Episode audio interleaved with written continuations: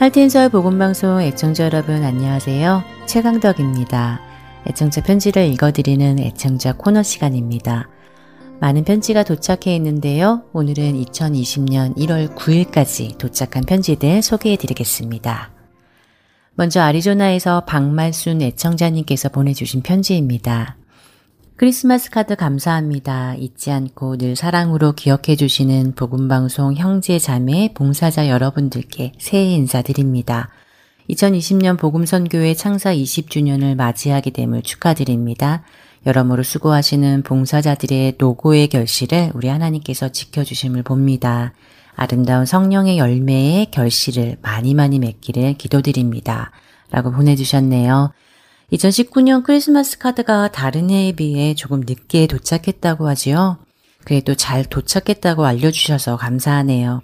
20주년 때 이곳 할텐서울에서 뵐 수 있었으면 좋겠습니다. 박만순 애청자님 건강하시고 편지 감사합니다. 네, 다음 편지입니다. 콜로라도에서 임영순 애청자님께서 보내주셨습니다. 하나님 아버지 감사합니다. 2019년 한 해도 아버지 하나님의 사랑을 듬뿍 받으며 한 해를 마칩니다. 하나님께 감사드리고 생활할 수 있어서 행복했습니다. 2020년도도 하나님의 품 안에서 항상 함께 하기를 기도드립니다. 그리고 수고하시는 모든 분들께 감사합니다. 네, 이명순 애청자님, 하나님을 향한 감사와 사랑이 가득 담긴 편지 보내주셔서 감사드립니다. 편지 하나 더 읽어드리고 찬양 듣고 계속해서 애청자 코너 시간 이어가겠습니다. 캘리포니아에서 안진자 애청자님께서 여호와는 나의 목자시니 프로그램이 하나님과 저와의 사이를 더 확실케 해주는 계기가 되었습니다. 감사합니다. 그리고 20주년 축하드립니다. 라고 편지 보내주셨습니다. 안진자 애청자님 감사드립니다. 그리고 축복합니다. 여기서 여호와는 나의 목자신이 찬양 듣고 계속해서 편지 읽어드리겠습니다.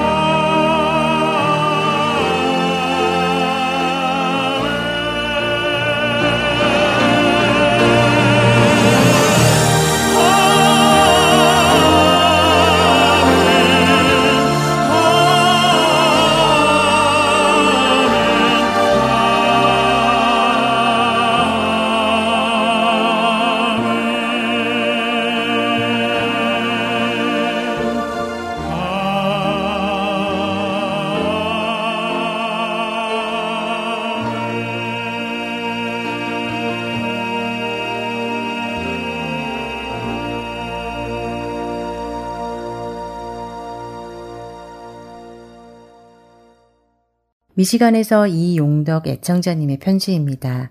안녕하세요. 늘 수고하시는 사역자님들께 감사드리며 2020년도에도 늘 영육간에 강건하시며 하늘복 많이 많이 받으시게 기도드립니다. 그리고 아리조나에서 핸드릭스 애청자님께서 예수 그리스도의 복음 전하시는 복음 선교의 봉사자님들께 감사드리며 더욱더 하나님의 영광이 드러나는 2020년 되기 기도합니다. 라고 보내주셨습니다. 이영덕 애청자님 그리고 핸드릭 애청자님 편지 감사합니다. 2020년도에 하나님의 복이 가득한 한 해 되시길 기도합니다. 그리고 20주년 때 이곳에서 함께 예배드리면 좋겠네요. 네, 그리고 메릴랜드에서 이미경 애청자님께서 보내주셨습니다. 복음방송 사역자님들께 지난 1년간도 복음 전파 사역을 위해 여러 곳에서 수고하신 모든 분들께 진심으로 감사드립니다. CD 한 장이 만들어지기까지 전달되기까지 얼마나 많은 수고와 시간이 들여졌을지 짐작되기에 사역하시는 분들께 늘 감사하고 그분들을 위해 기도드립니다. 매주 CD를 두 군데 한국 마켓에 가져다 놓고 있습니다. 앱으로 바꿔 들으시는 분들이 생기며 CD가 조금씩 남네요. 숫자를 줄이면 좋겠습니다. 2020년 새해에도 모두 하나님의 돌보심이 함께 하시기를 기도드립니다. 라고 보내주셨습니다. 이미경 애청자님 건강히 잘 계시지요? 마켓에 놓아두는 CD를 관리해 주셔서 얼마나 든든한지 모릅니다. 앱으로 들으시는 분들에게도 감사하고 CD로 들으시는 분들에게도 감사합니다. 하나님의 은혜가 늘 함께하기를 기도드립니다. 다시 한번 감사드립니다. 오늘 마지막 편지입니다. 미시간에서 타카코 미트타라는 일본 분께서 가족 사진과 함께 편지를 보내주셨어요. 제가 일본어로 읽어드릴 수는 없지만 한국어로 간단하게 번역해드리겠습니다. 매주 보내주시는 CD 감사합니다. 매주 기다리고 있습니다. 이 CD를 받아서 우리 성경 공부팀과 나누어 듣습니다. 혹시 미국이 아닌 다른 나라에도 CD를 보내주실 수 있는지 궁금합니다. 앞으로도 계속 귀한 복음 전파하시기 바랍니다. 라고 하셨습니다. 이렇게 일본 애청자까지 편지 보내주시니 감사하네요. 땅끝까지 복음이 전해지고 하나님께 영광 돌리는 그날을 기다리며 애청자 코너 오늘 이 시간 마치겠습니다. 마라나타 찬양 듣고 계속해서 주안의 하나 사부로 이어집니다.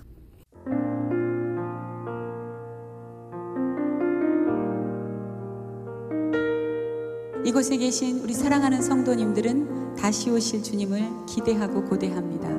저는 다시 오실 주님을 기대하고 고대합니다.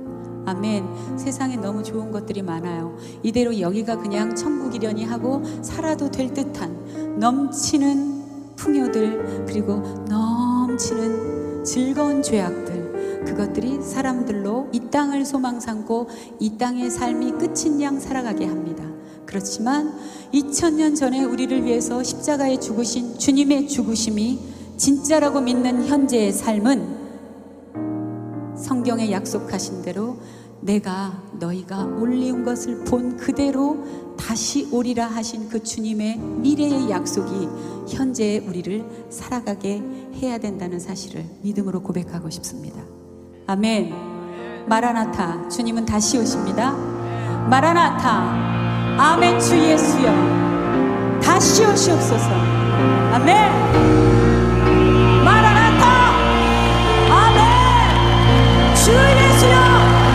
是用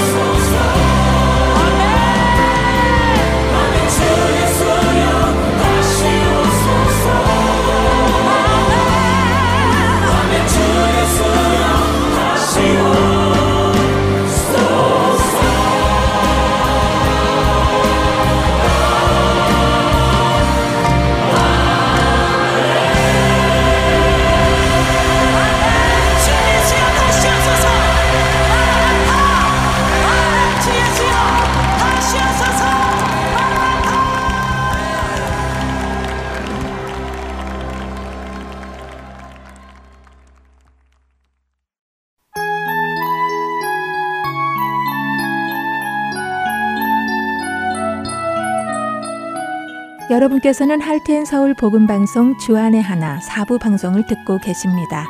주안의 하나 사부에서는 지난 방송들 중에서 신앙에 도움이 될 만한 프로그램을 모아서 다시 방송해 드리고 있습니다. 이번 시즌에는 2014년에 방송된 아나크리노 시즌2와 2015년에 방송된 성경 속 질문들, 그리고 2018년에 방송된 살며 생각하며가 준비되어 있습니다. 아나크리노 시즌2로 이어집니다.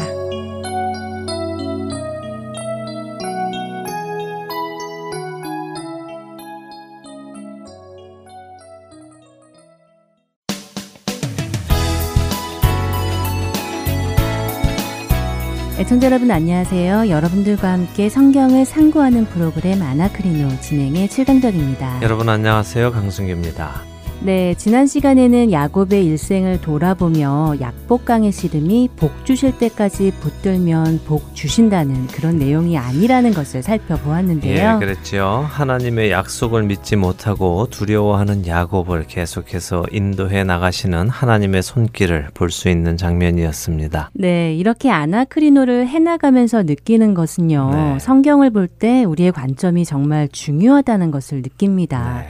마치 너무 우리가 우물 안의 개구리처럼 눈앞의 것만 보고 많은 것 같아서 안타깝다는 생각이 들고요. 예.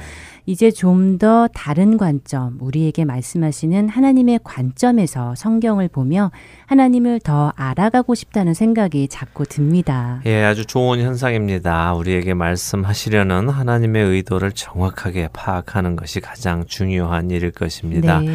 계속해서 여러분들과 함께 하나님의 말씀을 상고해 나가면서 우리에게 하시는 하나님의 음성을 듣기 원합니다. 네, 자 아나크리노 오늘은 어떤 말씀을 상고해 볼까요? 어, 최강덕 아나운서는 치료의 광선 혹은 치유의 광선이라는 말 혹시 들어보셨습니까? 어, 치료의 광선이요. 네. 음, 가끔씩 아픈 분들을 놓고 기도하실 때 음. 치료의 광선을 보내달라고 기도하는 것을 들어본 적이 있는 것 같은데요. 예, 저도 많은 분들이 그렇게 기도하시는 것을 들어보았는데요. 어, 이 치료의 광선이라는 말은 어디에서 왔을까요? 혹시 이 말이 어디에서 나온지 아십니까? 음, 글쎄요. 성경에 있는 말씀 같기도 하고, 어, 아닌 것 같기도 하고 그런데요. 네, 만일 이 말씀이 성경에 없는 말이라면 참 우습게 들릴 것입니다. 네. 어, 마치 무슨 무협 영화나 만화처럼 치료의 광선이 하늘에서 내려와서 사람들을 고쳐주고 한다면 말이죠. 네, 좀 영화 같을 거란 생각이 드네요. 네. 그런데 이런 말씀이 성경에 없나요? 어, 다행히도 성경에 있습니다. 어, 그렇군요. 음. 그럼 괜찮은 것 아닌가요? 예, 그 점을 우리가 함께 상고해 보아야 하겠는데요. 네. 어, 보통 우리는 이 치료의 광선이라는 말을 쓸 때 몸에 건강이 좋지 않은 분들, 또 병으로 고생하는 분들, 이런 분들에게 안수하며 기도할 때 주로 씁니다. 네, 그렇죠. 또 어떤 신비 신비주의 이단 계열에서는 안수기도 해주시는 사역자들의 손에서 실제로 치료의 광선이 나간다고 주장하기도 하고요. 아이 설마요.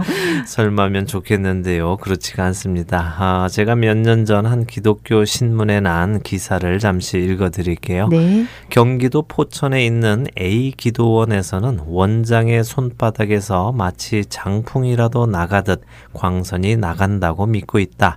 치료의 광선을 받아라. 얍. 이런 식의 원장을 통해 나오는 광선을 받기 위해서 그 기도원은 환자들로 인산인해를 이룬다. 음. 부산의 비기도원도 비슷한 행위들을 발견할 수 있다. 원장은 자신의 손으로 환자들의 머리를 툭툭 치기도 하고 또 배를 손가락 끝으로 쿡쿡 찌르기도 한다. 그럴 때마다 환자들은 아멘, 할렐루야라며 소리를 지른다. 원장의 손이 닿기만 하면 치료될 줄로 신도들은 믿는다. 또 어떤 기도원에서는 원장의 눈만 똑바로 쳐다봐도 질병이 낫는다고 홍보한다. 눈에서 바로 치료의 광선이 나오기 때문이라는 것이다. 라는 기사와 함께 실제 기도원의 치유 사역 사진들이 함께 기사로 나왔었는데요. 네. 이렇게 실제로 치료의 광선이 있다고 믿게 된 근거는 말라기 4장 2절의 말씀 때문입니다. 어, 말라기 4장 2절이요? 네. 아나크리노 시즌 1 마지막 부분에 우리가 말라기를 조금 다루었었죠?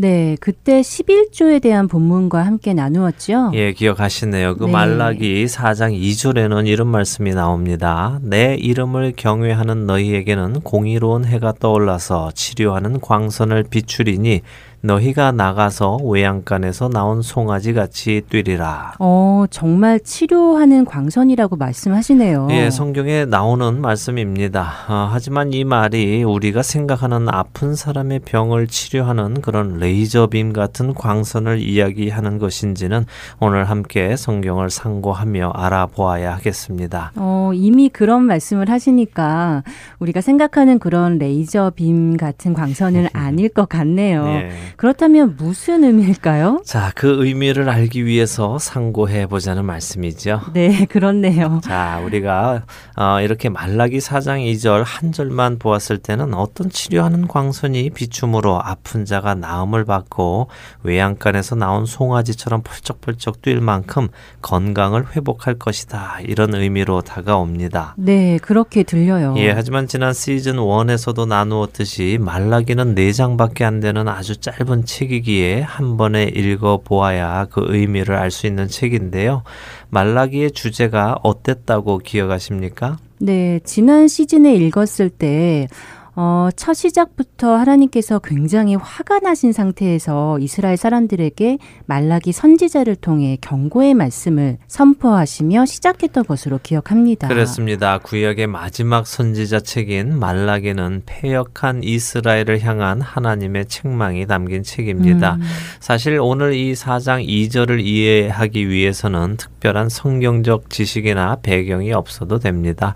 어, 단순히 성경을 쭉 읽어 나가기만 해도 해도 그 뜻을 헤아릴 수 있습니다. 하지만 배경을 조금 안다면 더 이해하는 데 도움이 되겠죠? 네, 아무래도 이야기가 훨씬 쉽겠죠. 어떤 배경을 알면 좋을까요? 아, 물론 신학자들 간에 조금씩 다른 견해가 있기는 하지만요. 이 말라기의 시대는 바벨론 포로 시대 이후 예루살렘으로 돌아온 이스라엘 민족이 성전을 재건한 후의 이야기로 봅니다. 어. 이렇게 하나님의 약속대로 70년간의 포로 생활을 마치고 꿈에 그리던 성전도 재건했지만 또 세월이 흐르자 이스라엘은 하나님의 백성으로 살아가는 데 합당치 못한 일들을 하게 되는 것이죠. 음, 저런 여전히 정신을 못 차린 것이군요. 예, 우리 인간의 본성이 늘 그렇습니다. 네. 아, 그래서 하나님께서는 이 말라기를 통해 그들이 이방인들과 결혼하는 문제, 또 안식일을 제대로 지키지 않는 문제, 11조 문제, 부패한 제사장들의 문제, 이혼을 포함한 사회 전반적인 문제들을 책망하시지 음, 그래서 이런 문제에 대한 하나님의 책망과 또 책망에 대한 이스라엘 백성들의 질문이 이어지는 것이군요. 네, 그렇습니다. 하나님은 너희가 어찌 이러느냐 하시면 백성들은 우리가 언제 그랬습니까? 라고 말대답을 하고 어. 하나님은 증거를 대시며 이것이 그런 것이 아니냐 하는 식으로 말라기는 진행됩니다. 음. 우리가 시간이 허락되면 말라기 전체를 읽어가며 상고해 보면 좋겠지만 그러기에는 몇 시간이 필요하겠지요. 늘 말씀드리듯이 성경을 읽는 것은 청취자 여러분들의 여러분의 몫입니다. 꼭 시간을 내셔서 직접 읽으시라고 부탁을 드립니다. 네, 또 그것이 이 프로그램의 목적이니까요. 그렇죠? 네. 네, 귀로만 듣는 것이 아니라 들은 것을 직접 성경에서 읽으며 확인하는 작업이 아나크리노입니다.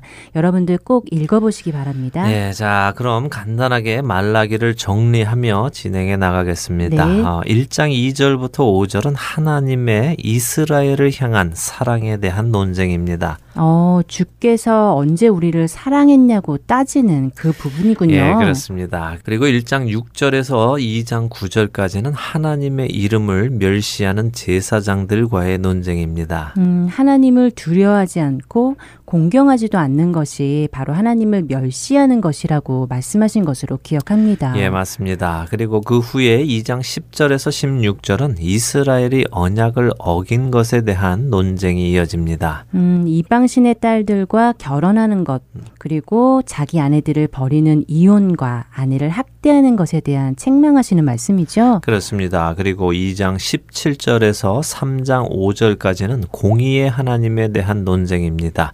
하나님이 정의롭지 않다라고 백성들이 주장하고 그에 대한 답을 하나님께서 주시지요.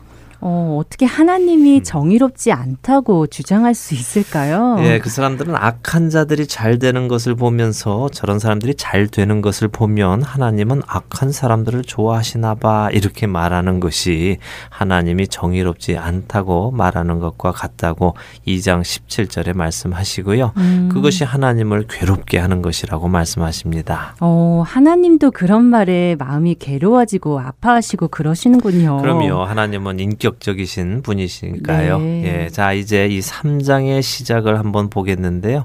1절과 2절을 한번 읽어 주시죠. 네. 망군의 여호와가 이르노라 보라 내가 내 사자를 보내리니 그가 내 앞에서 길을 준비할 것이요 또 너희가 구하는 바 주가 갑자기 그의 성전에 임하시리니 곧 너희가 사모하는 바 언약의 사자가 임하실 것이라 그가 임하시는 날을 누가 능히 당하며 그가 나타나는 때에 누가 능히 서리요 그는 금을 연단하는 자의 불과 표백하는 자의 잿물과 같을 것이라. 자, 이 말씀을 읽으면 누가 생각이 나세요? 어, 길을 준비할 것이요 라는 말씀에서는 세례 요한이 생각이 나고요. 네. 어, 그 다음에 나오는 말씀인 언약의 사자는 메시아라는 생각이 드는데요. 네, 아주 자연스럽게 그렇게 생각이 들지요. 네. 예, 잘 보셨습니다.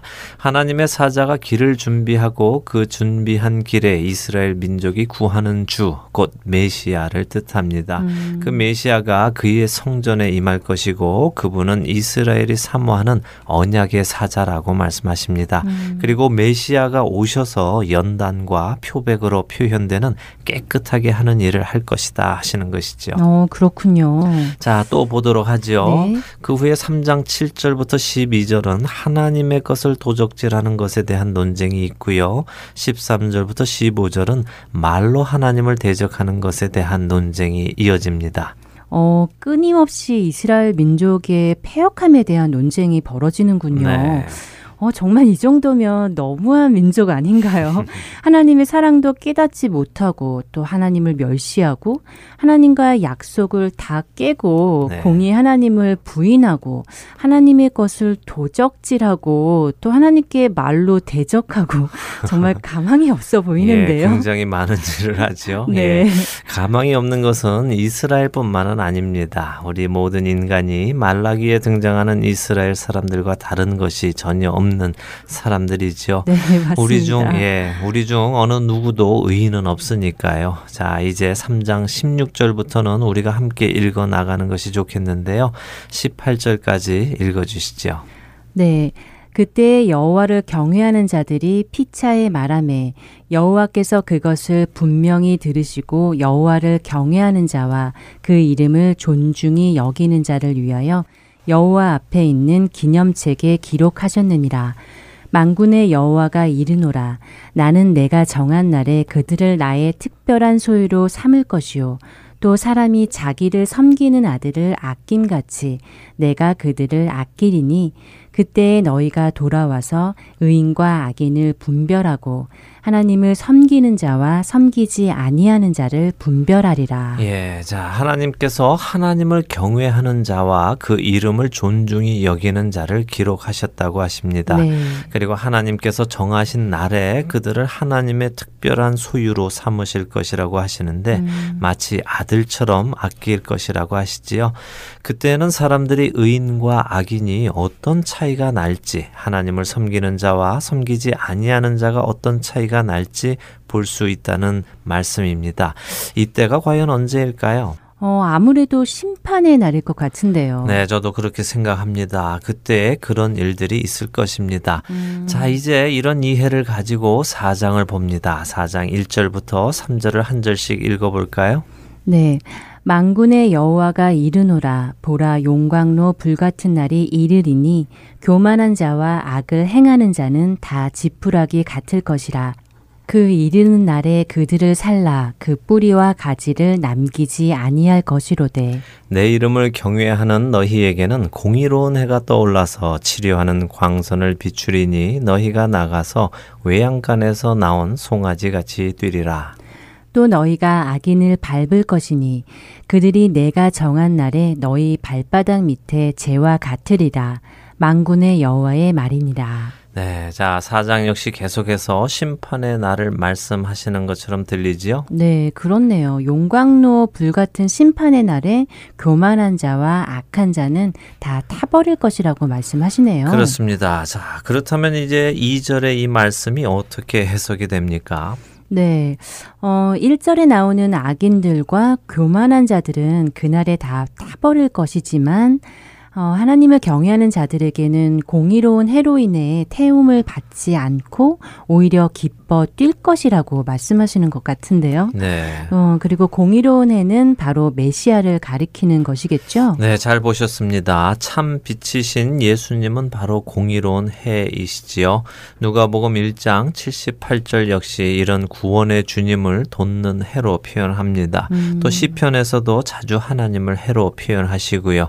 지금 이 2절에는 누구 아픈 사람에 대한 이야기는 없습니다. 음. 악인과 선인에 대한 이야기만 있을 뿐이지요. 그러니까 여기서 공의로운 해에서 나오는 치료의 광선은 세상이 멸망당할 때 하나님을 경외하는 자들은 메시아를 통해 얻는 구원으로 인해 기뻐 뛰게 될 것이다 라는 말씀이지요. 어, 정말 그런 말씀이네요.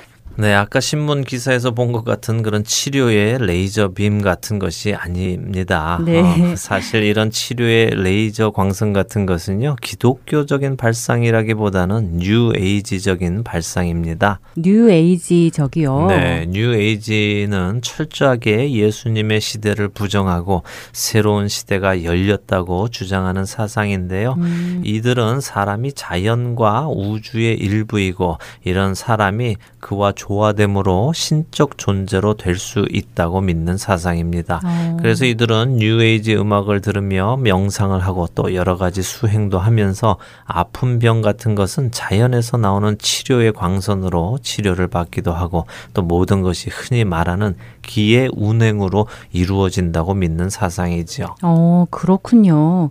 뉴에이지 사람들이 자연 속에 발가벗고 들어가서 치료의 길을 받고 뭐 그런다는 이야기를 저도 들은 것 같습니다. 예, 저도 들었습니다. 어쨌든 중요한 것은 하나님께서 이 말라기서를 통해서 하시는 말씀은 이렇게 타락하고 폐역한 백성들을 위해서 메시아를 보내실 것이고 음. 하나님께서 그렇게 보내실 것을 믿는다면 하나님을 경외함으로 구원에 참여하라라고 하시는 것이죠. 네. 그래서 마지막 절인 말라기 4장 6 6절은 너희가 돌이키지 아니하면 두렵건대 내가 와서 저주로 그 땅을 칠까 하노라 하시니라 라면서 끝을 맺는 것입니다. 병 고쳐주는 레이저 광선 이야기가 아닙니다. 네. 물론 그리스도께서 다시 오실 때에는 눈물도 없고 슬픔도 없고 병도 없겠지요. 네. 하지만 지금 이 말씀은 그런 육체의 병의 치료에 관한 말씀은 아니었군요. 네.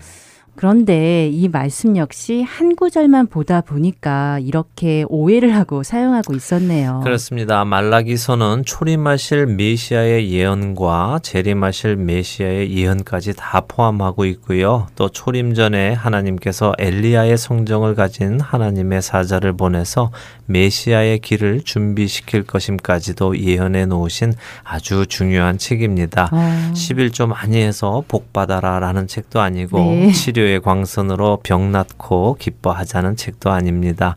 우리는 이 하나님의 말씀을 정독하면서 하나님의 음성을 듣는 훈련을 게을리 해서는 안 될 것입니다. 네, 누누이 느끼지만 정말 성경은 한두 구절만 보아서는 안 된다는 것이 점점 깨달아집니다. 네.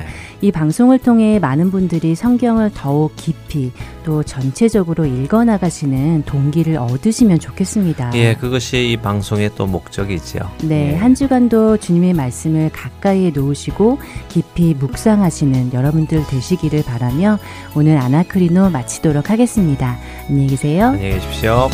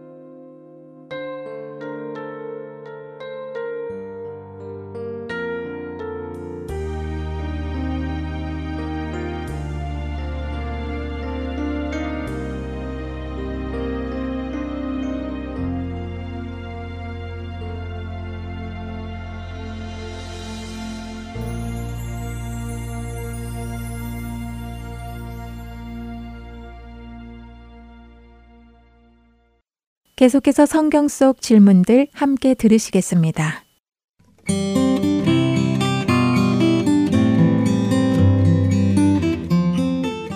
애청자 여러분 안녕하세요. 성경 속 질문들 진행의 최소영입니다. 여러분 혹시 연초에 있었던 세계적인 두 권투 선수의 대결에 대해 알고 계신가요? 권투에 전혀 관심이 없는 저도 TV나 신문 기사, 또 주위 사람들의 말을 통해 그 두 선수의 경기에 대해 듣게 되었는데요. 경기가 있기 훨씬 전부터 굉장히 떠들썩한 분위기였지요. 누가 이길지 예상해보고 심지어 돈을 걸고 내기를 하는 사람들도 있었다고 합니다. 그 두 선수의 경기를 들어 세기의 대결이라는 표현을 쓰더군요. 세기의 대결. 100년에 한 번 있을까 말까 할 정도로 엄청난 대결이라는 뜻이겠지요. 그런데 성경에도 세기의 대결이라는 표현이 무색하지 않을 만큼 엄청난 대결이 있었습니다. 바로 열왕기상 18장에 나오는 갈멜산에서의 대결입니다. 여러분들도 잘 알고 계신 내용일 텐데요. 엘리야가 혼자서 850명이나 되는 바알과 아세라의 선지자들과 대결하는 것이었지요. 재물을 놓고 기도하여 불로 응답하는 신을 참 신으로 인정하자는 제안이었습니다. 바알이 참 하나님인가 아니면 여호와가 참 하나님인가를 가려내자는 것이지요. 이 대결에 앞서 엘리야는 이스라엘 백성에게 질문을 던지는데요. 성경 속 질문들 오늘 함께 찾아볼 말씀은 바로 엘리야가 바알의 선지자들과 대결을 벌일 때에 이스라엘 백성들에게 물었던 말씀입니다. 너희가 어느 때까지 둘 사이에서 머뭇머뭇하려느냐? 엘리야가 활동했던 시기는 아합 왕이 북이스라엘을 다스리던 때였습니다. 솔로몬이 죽은 지 불과 60년 정도 지났는데 이스라엘은 하나님의 명령을 떠나 바알 숭배에 깊이 빠져들고 있었지요. 이 우상 숭배의 중심에는 아방의 아내 이세벨이 있었는데요. 이세벨은 바알과 아세라를 이스라엘에 들여오고 아합은 이에 동조하여 바알의 신전을 짓고 바알 신상과 아세라 목상을 지어 섬겼습니다. 국가적으로 바알을 숭배하도록 장려한 것이지요. 이러한 가운데 엘리야 선지자는 홀로 바알의 선지자들과 갈멜산에서 대결을 하며 이스라엘 백성들에게 이 질문을 한 것인데요. 열왕기상 18장 21절입니다. 엘리야가 모든 백성에게 가까이 나아가 이르되 너희가 어느 때까지 둘 사이에서 머뭇머뭇하려느냐 여호와가 만일 하나님이면 그를 따르고 바알이 만일 하나님이면 그를 따를지니라 하니 백성이 말 한마디도 대답하지 아니하는지라 이 단 한 구절만 보아도 당시 이스라엘의 영적 상태가 어떠했는지 알 수 있을 것 같은데요. 엘리야는 너희가 어느 때까지 하나님과 바알 사이에서 머뭇머뭇하려느냐 바알이 참신이면 바알을 따르고 여호와가 참신이면 여호와를 따르라고 결단을 촉구하지만 백성들은 한마디도 대답하지 않았습니다. 저는 여호와 하나님만을 따르겠습니다. 라고 대답한 사람이 한 명도 없었다는 것이지요. 그렇다고 바알을 따르겠다는 사람도 없었다는 것입니다. 지금의 종교다원주의나 혼합주의와 같이 이것도 저것도 자기 좋을 대로 다 취하겠다는 것이지요. 어쩌면 이스라엘 백성들은 하나님과 언약을 맺은 하나님의 백성으로서 하나님만을 섬겨야 한다는 것을 알면서도 풍요와 다산의 상징인 바알과 아세라를 통해 이 세상에서 자신들이 얻고 싶은 것을 누리고자 하는 욕망 때문에 머뭇머뭇한 것일지도 모릅니다. 바알과 하나님 사이에서 결단을 촉구하는 엘리야의 질문은 이전에 여우수아가 죽기 전 마지막으로 이스라엘 백성에게 전했던 설교의 내용과 비슷한데요. 여우수아가 유언과 같이 백성들에게 마지막으로 남긴 당부의 말씀이 무엇이었나요? 바로 하나님을 섬기든지 이방신을 섬기든지 둘 중 하나를 택하라는 것이었습니다. 여호수아 24장 15절에서는 만일 여호와를 섬기는 것이 너희에게 좋지 않게 보이거든 너희 조상들이 강 저쪽에서 섬기던 신들이든지 또는 너희가 거주하는 땅에 있는 아모리 족속의 신들이든지 너희가 섬길 자를 오늘 택하라. 오직 나와 내 집은 여호와를 섬기겠노라 하고 결단을 촉구하지요. 이렇듯 엘리야가 이스라엘 백성에게 결단을 촉구하고 바알의 선지자들과 대결을 벌인 이유는 무엇일까요? 그것은 이스라엘 백성들로 하여금 여호와만이 그들의 참 하나님이심을 알고 하나님께로 돌이켜 하나님만을 따르게 하기 위함이었습니다. 엘리야가 하나님께 기도한 내용을 들어볼까요? 여호와여 응답하소서 이 백성에게 주 여호와는 하나님이신 것과 주는 그들의 마음을 되돌이키심을 알게 하옵소서 하고 기도하지요. 그러자 엘리야의 기도가 끝나고 여호와의 불이 내려 번제물과 나무와 돌과 흙을 태우고 도랑에 물까지 핥았다고 성경은 기록합니다. 하나님께서 재물 위에 불을 내리신 것은 사실 이번이 처음은 아니었습니다. 아론이 제사장으로 위임식을 마치고 하나님께 첫 제사를 드렸을 때 불이 여호와 앞에서 나와 제단 위에 번제물을 태웠던 것이 레위기에 나오지요. 또한 솔로몬이 성전을 건축하고 하나님께 제물을 드렸을 때도 불이 하늘에서부터 내려와 그 제물들을 태웠습니다. 아마 이스라엘 백성들은 과거 아론의 제사와 솔로몬의 제사에 불로 임했던 하나님의 영광에 대하여 알고 있었을 것입니다. 지금 이스라엘은 자기의 조상들에게 임했던 하나님의 영광을 자신들의 눈으로 직접 목격하고 경험하게 된 것이지요. 좀 전에 둘 사이에서 머뭇머뭇하며 말 한마디도 대답하지 않았던 이스라엘 백성들은 이 모든 것을 보고 어떻게 반응했을까요? 39절에 나오는데요. 모든 백성이 보고 엎드려 말하되 여호와 그는 하나님이시로다. 여호와 그는 하나님이시로다. 반면 바알의 선지자들이 바알에게 기도하고 큰 소리로 부르고 춤을 추고 자신들의 몸을 상하게 하여도 그들의 신은 응답하지 않았습니다. 바알은 천둥의 신, 불의 신이라고도 불리어졌는데요. 그 불의 신이라는 바알이 재물에 불을 내리지 않고 있는 것입니다. 거짓 신이기 때문이지요. 이스라엘 백성들은 이 상황 역시 자신들의 눈으로 똑똑히 보았습니다. 바알 숭배에 젖어 하나님의 말씀을 떠나 둘 사이에서 머뭇머뭇하던 이스라엘 백성들.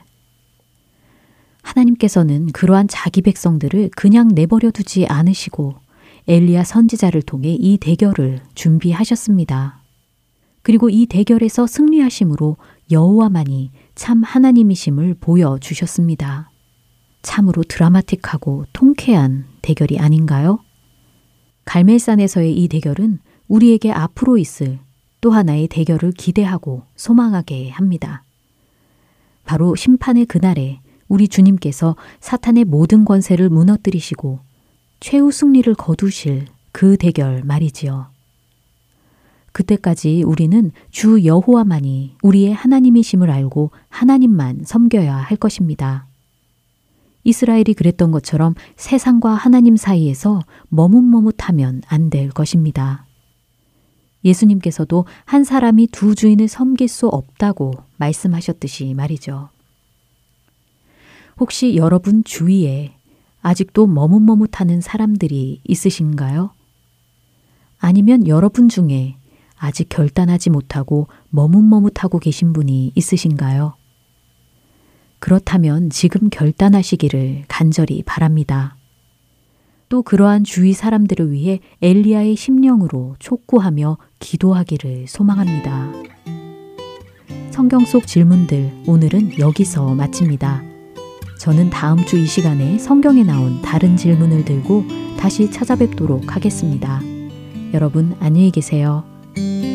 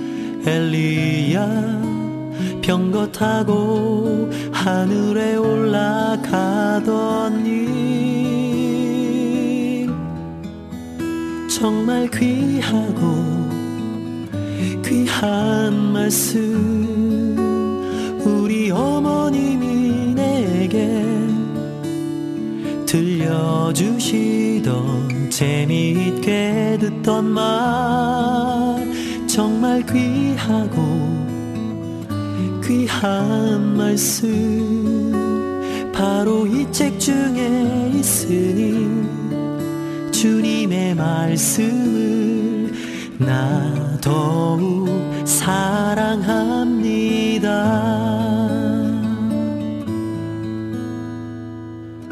예수 세상 계실 때 많은 고생 당하고 십자가에 달려 돌아가신 일 어머님이 읽으며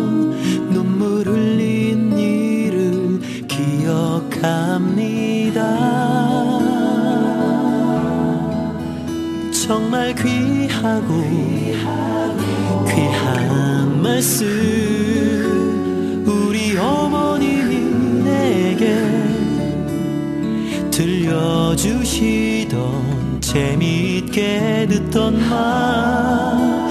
정말 귀하고 귀한 말씀 바로 이 책 중에 있으니 주님의 말씀을 나 더욱 사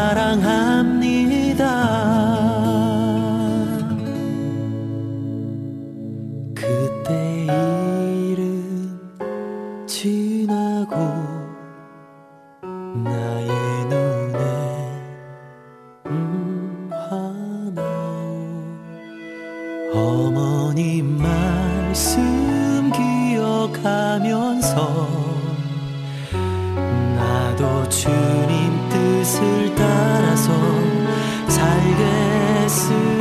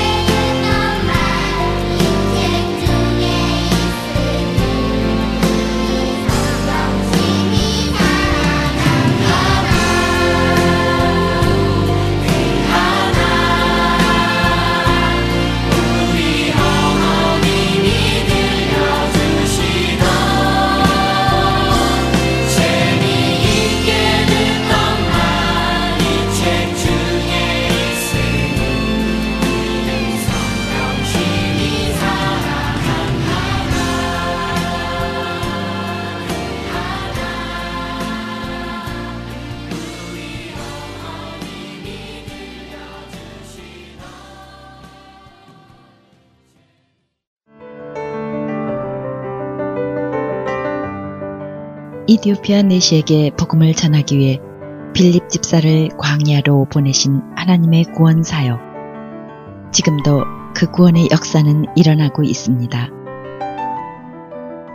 믿지 않는 자에게 복음을 믿는 자들에게 영적 성장을 도와주는 허텐 서울 복음 선교에 동참하지 않으시겠습니까? 허텐 서울 복음 방송 선교에서는 후원으로 동참하실 동역자를 찾습니다. 여러분들의 후원이 바로 영혼을 살리고 세우는 그 사역에 사용됩니다. 후원자 문의는 본 방송사 사무실 전화번호 602-866-8999 또는 이메일 주소 hotandseoul.org gmail.com으로 연락해 주시기 바랍니다.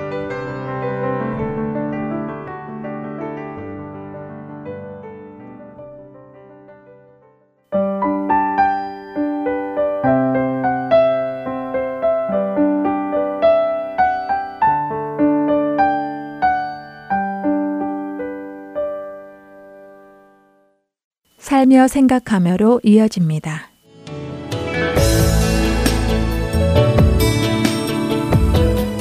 여러분 안녕하세요. 살며 생각하며 김순혜입니다. 하영이 올해 커스튬은 뭐야? 10월에 들어서면 가장 많이 받던 질문이었습니다. 할로윈을 앞두고 각종 행사가 많아서 커스튬을 입고 가지 않으면 괜히 주눅 들곤 하기에 아예 일찌감치 적당한 것으로 사놓곤 했답니다. 미국 엄마들과의 대화에도 자연스레 끼려면 이런 것 정도는 미리 준비해 두어야 했습니다. 매년 바뀌는 것이 재미이긴 하지만 아예 큼지막한 것으로 사서 두 해 정도 입히기도 하고 남의 것 물려받기도 하면서 꼭 입어야 하는 것으로 생각했었습니다. 커스튬 입혀놓고 예쁘다고 귀엽다고 사진도 마구 찍어주곤 했지요. 또한 가는 곳마다 캔디를 듬뿍 집어주어서 집에 와서 사탕 바구니 엎어서 개수를 세며 숫자 놀이도 하고 종류별로 모으는 놀이도 하면서 또 한참을 재밌게 놀곤 했답니다. 기원이나 장식들이 섬찟해서 싫지만 1년에 한 번 낯선 남의 집을 두드려도 반가이 맞아주는 날이기도 하고 애들 친구들과 가족들을 만나 수다 떨며 밤에 워킹하는 재미도 쏠쏠했지요. 이렇게 사탕을 받으러 데리고 다니는 것이 정말 아이를 위한 일이라고 생각한 참 개념 없는 부모였습니다. 그런데 trick or treat에 가는 아이들이 위험에 빠진 기사들을 보게 되었습니다. 사탕 받으러 온 아이를 총으로 쐈다는 기사도 있었고 캔디 안에 마약, 바늘 등이 들어있었다는 기사도 있었습니다. 한 해는 우리 아이들이 대학 아레나에서 하는 행사에 갔다가 어찌나 무섭게 꾸며 놓았던지 같이 간 아이들이 모두 공포에 떨기도 했었지요. 할로윈을 그저 미국 문화로만 받아들였던 저는 사탕 받고 좋아라 하는 아이들을 이런 위험한 가운데로 데리고 다니고 있었구나 하면서 할로윈을 어떻게 지혜롭게 보낼지가 매년 큰 숙제였답니다. 그렇게 몇 해가 지나서야 교회 내에서 건전한 문화가 만들어지고 있다는 것을 알게 되었습니다. 미국 교회들도 하나둘 Trunk or Treat로 아이들을 교회로 모으고 있었고 한인 교회들도 할렐루야 Night를 한다는 것이었습니다. 캔디를 주면서도 성경 구절을 함께 넣어주고 게임들도 성경적으로 하면서 아주 건전하게 행사를 하고 있었습니다. 집 주변 다른 미국 교회들도 주차장을 오픈해 각자 트럭이나 자기 차 트렁크에 부스를 만들어 같은 방법으로 복음을 전하고 있었습니다. 이렇게 안전하게 찾아갈 수 있게 행사를 해주는 교회들이 있어서 감사해 하며 다니게 되었죠. 아이들이 자라면서 점점 할로윈이 싫다며 그 기원이나 행사에 대해 깨어있게 되었습니다. 커스튬 입는 것도 캔디 받는 것도 싫어하게 되어서 이제는 할로윈 행사에서 자유롭게 되었습니다. 세상 문화를 아무 생각 없이 그대로 받아들이는 것도 또 아무런 이해 없이 무조건 배척하는 것도 그다지 지혜롭지 못한 생각 같습니다. 우리가 그리스도인으로서 바르게 살아가기 위해서는 올바른 성경적 문화관을 가져야 할 것입니다. 문화가 우리의 생각을 얼마나 많이 변하게 하는지를 알기에 하나님께서는 출애굽한 이스라엘 백성이 가나안에 들어갔을 때 절대적으로 그들의 문화와 신을 모두 버리라고 하셨습니다. 미국에 살고 있는 한 피할 수 없는 할로윈. 그날에 대한 우리의 바른 신앙관을 가질 필요가 있어서 같이 생각해 보고 싶습니다. 먼저 할로윈의 유래를 살펴보면 기원전 5세기경 켈트족이 거주하던 아일랜드 지방과 영국 및 북부 유럽 지역은 겨울이 길어 10월 31일을 여름의 마지막으로 보고 11월 1일을 새로운 해의 첫날로 기념했었다고 하는데요. 그들의 새로운 한 해를 축하하는 의식과 중세 유럽의 영혼 구원을 위한 기도 의식에서 시작된 것이라고 합니다. 수학의 계절이 끝나고 어둡고 추운 겨울이 시작되는 이 10월 31일을 당시 사람들은 산자와 죽은 자의 경계가 불분명해진다고 믿었답니다. 죽은 사람들의 홀령이 다시 땅으로 내려와 농사를 망치게 하고 사고를 일으키고 살아있는 사람들의 몸을 빌려 거처를 마련한다고 믿었기에 온 마을 사람들은 이날 육체를 점령당하지 않기 위해 난방을 중단하고 몸을 차갑게 해서 홀령으로부터 몸을 보호했다고 합니다. 이미 홀령에게 몸을 점령당했다고 생각되는 사람을 화형에 처하여 귀신이 산자에 접근하지 못하도록 본보기를 보여주기도 했다는데 그 후 기원 후 1세기경 로마인이 그 풍습을 받아들이면서 귀신이 몸에 들어온다는 의식은 약해지고 도깨비, 귀신, 마녀와 같은 복장을 하고 모이는 축제 형식으로 발전되었다고 하네요. 이 풍습이 이민자들에 의해 북미로 전해졌으며 오늘날 어린이들의 축제로 자리 잡게 되었다고 합니다. 사탄 숭배자들은 할로윈을 자신들의 최고 기념일로 여기고 있다고 하네요. 전에 사탄 숭배자였던 사람이 아이들에게 할로윈 복장을 허락함으로써 당신의 아이들을 영적인 희생물로 바치는 것이라고 경고했다는 기사도 보았습니다. 의미도 모른 채 커스튬을 입고 사탕송 들고 가는 이 문화는 대중문화를 이용한 사탄의 축제라는 것입니다. 너무 끔찍하지 않나요? 그런데 10월 31일은 마틴 루터가 종교개혁을 한 날입니다. 교회의 잘못된 구습과 전통에 대항하여 목숨을 걸고 오직 성경, 오직 믿음, 오직 은혜를 외치며 종교 개혁을 한 날이지요. 이런 날에 잘못된 문화가 즐거움의 대상이 되게 할 수는 없지요. 우리 기독교인들은 잘못된 문화와 의식은 단호하게 거절하고 경계해야 함에도 불구하고 함께 어울려 즐겨서는 안 될 것입니다.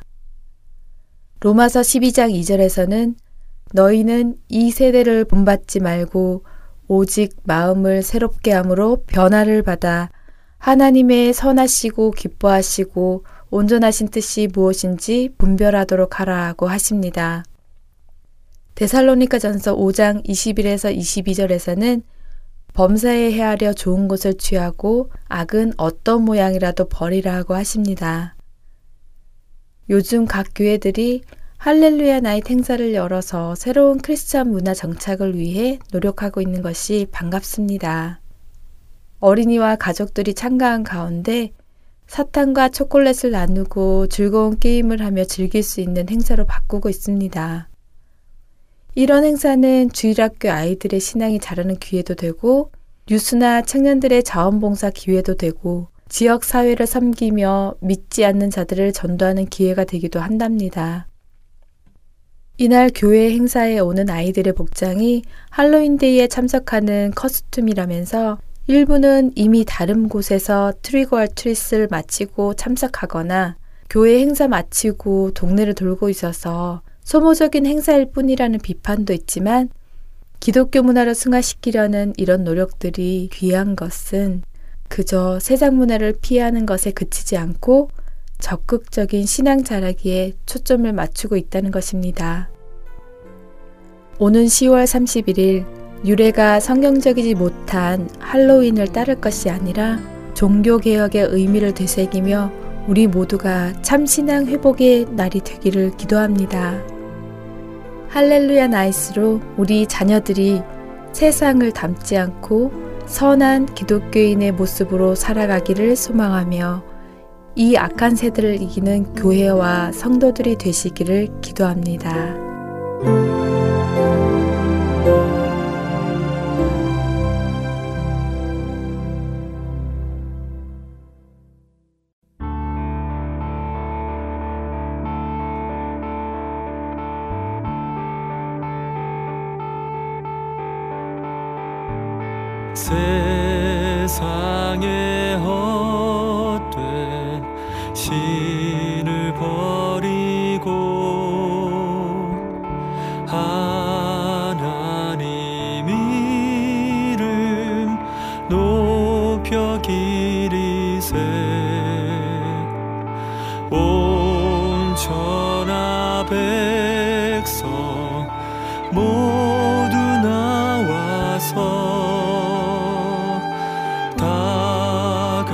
起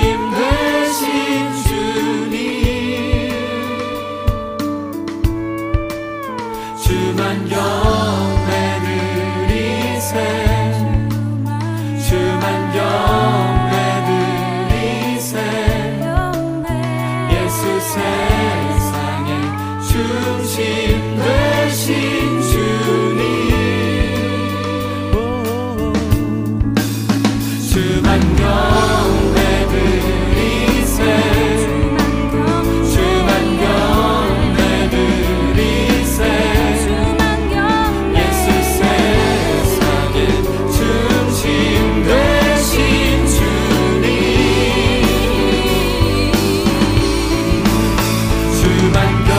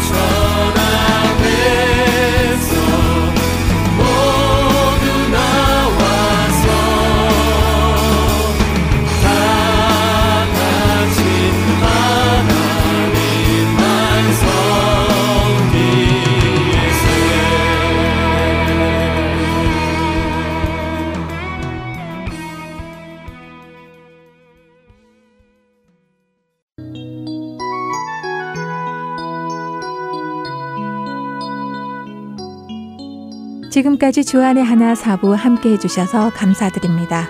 다른 지난 방송들을 더 듣고 싶으신 분들은 홈페이지 www.rtn서울.org에서 특별 방송을 클릭하셔서 들으실 수 있습니다.